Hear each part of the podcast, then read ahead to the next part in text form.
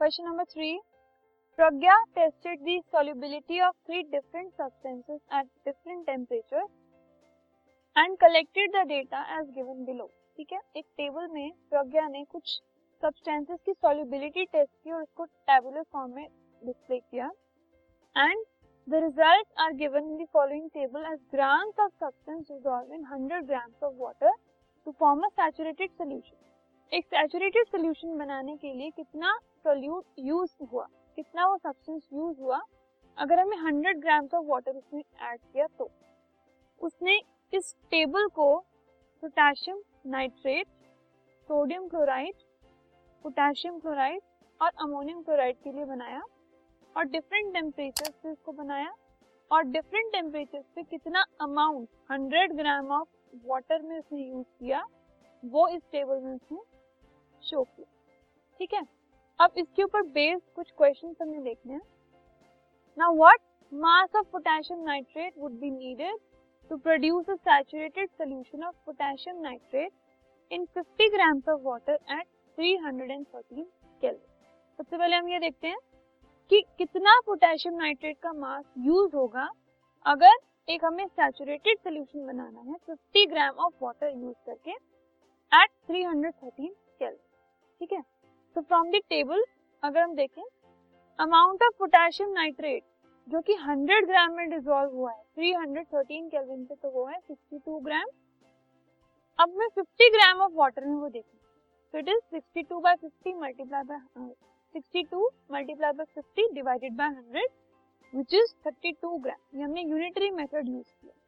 तो 32 gram potassium nitrate use होगा 50 gram water को लेकर एक सैचुरेटेड सॉल्यूशन बनाने के लिए। B part Pragya makes a saturated solution of potassium chloride in water at 353 Kelvin and leaves the solution to cool at room temperature. ठीक है?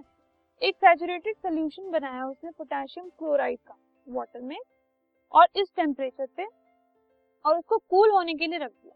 What would she observe as a solution cool जैसे solution cool हो जाएगा तो वो क्या observe करती है?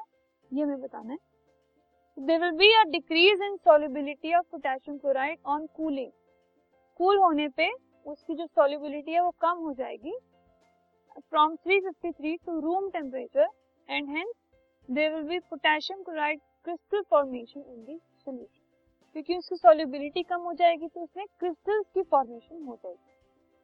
Next is what is the effect of change of temperature on solubility of a salt अगर टेम्परेचर बदलता है तो कैसे सॉलिबिलिटी चेंज होती है? तो उसके लिए अगर हम देखें तो डिफरेंट सॉल्ट की हमें सॉलिबिलिटी गिवन है। सबसे पहले है पोटेशियम नाइट्रेट 32 ग्राम पर 100 ग्राम ऑफ़ वाटर सॉलिबिलिटी जो है 293 केल्विन पे उसकी हमने बताई हुई है। Sodium chloride 100 gram of water में 36 ग्राम चाहिए होता है। पोटेशियम क्लोराइड 35 ग्राम चाहिए होता है और अमोनियम क्लोराइड 37 चाहिए, ठीक है? तो अगर हम टेम्परेचर इंक्रीज करते हैं किसी चीज़ का, किसी भी सोल्यूशन का तो उसकी जो सॉल्युबिलिटी है सॉल्ट की, वो भी इंक्रीज हो जाती है और टेम्परेचर डिक्रीज करने पे उसकी सॉल्युबिलिटी डिक्रीज हो जाती है, ठीक है? तो जैसे हम अगर टेम्परेचर इंक्रीज करें, वैसे सॉल्युबिलिटी बढ़ जाती है। टेम्परेचर डिक्रीज करने पे सॉल्युबिलिटी कम हो जाती है